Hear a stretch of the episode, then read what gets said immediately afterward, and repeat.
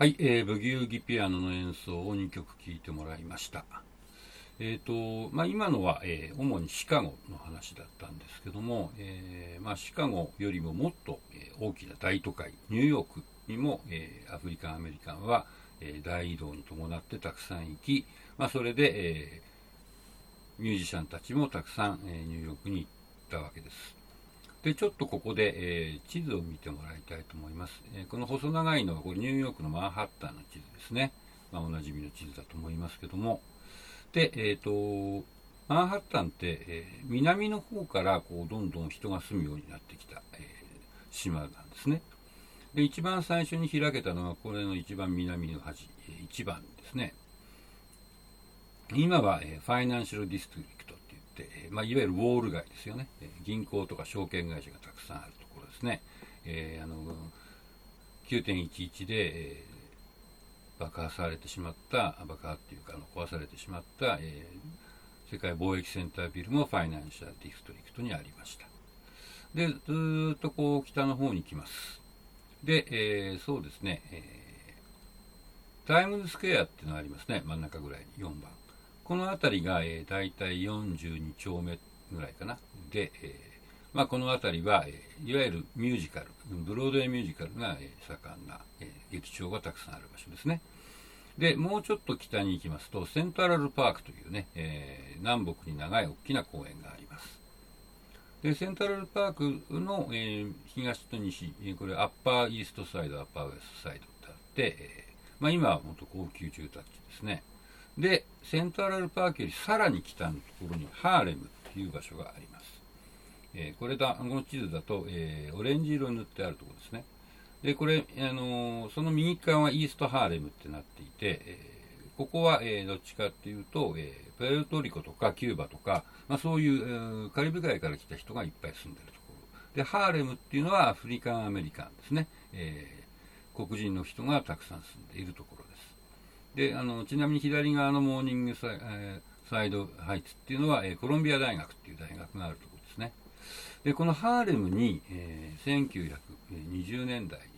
になってですね、えー非常に多くのアフリカンアメリカンが住むようになったわけです。でこれねなんでかっていうとハーレムってもともと高級住宅地としてですね、えー不動産会社が作った、えー地区なんだそうです。で、えーまあ、当時は今みたいに地下鉄がすんごいたくさん走ってるわけじゃないんですけど一応まハーレムこれ125丁目ぐらいなんですけどね。から、えーまあ、仕事に行くとファイナンシャルディストリクトとかねあの辺まで仕事に行くのに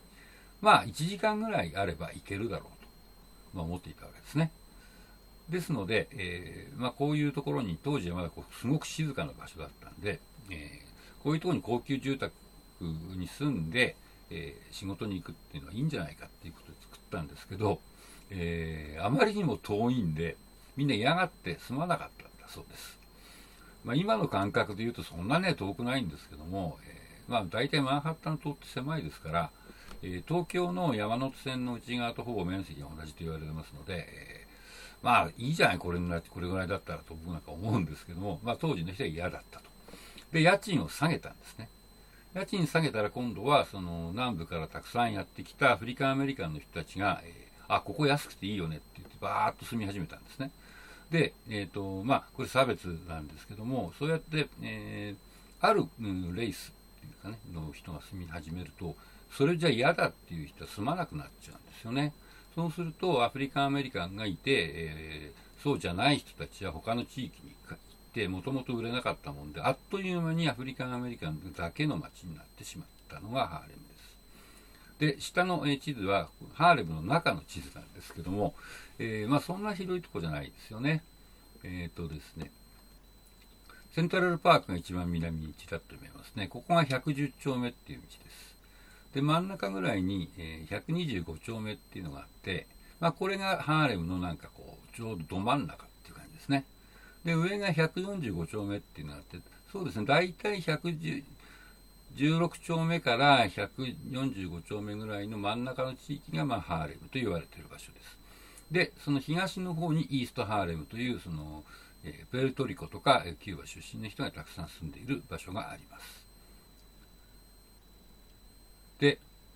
ここにですね、えー、たくさんアフリカンアメリカンが住んで、で、えー、1920年代にですね、そこでいろいろなアーティストたち、アーティストっていうのは、えー、まあ、もちろんミュージシャンもそうですけども、あと、え画家ですね、ペインターね、画家とか彫刻家とか、あるいは文学者ね、え詩人とか小説家とかが、えアフリカンアメリカン独自の、えアメリカ的な文文明っていうか文化か、文化を作ろうとしていろんなことをやりました。それをハーレム・ルネッサンスっていうんですけども、まあ、ルネッサンスっていうのはね、あのイタリアのルネッサンスと同じで文芸復興って日本語では訳しますけども、まあ、芸術運動が、え、ハーレムで起きたんだということを意味していると思います。えー、というわけで、えー、まずはですね、この、えー、ハーレム・ルネッサンスってどういうものかっていうのを、これ簡単にまとめたドキュメンタリーなんですけども、まあ、その動画を見てもらってから、え話の続きをしたいと思います。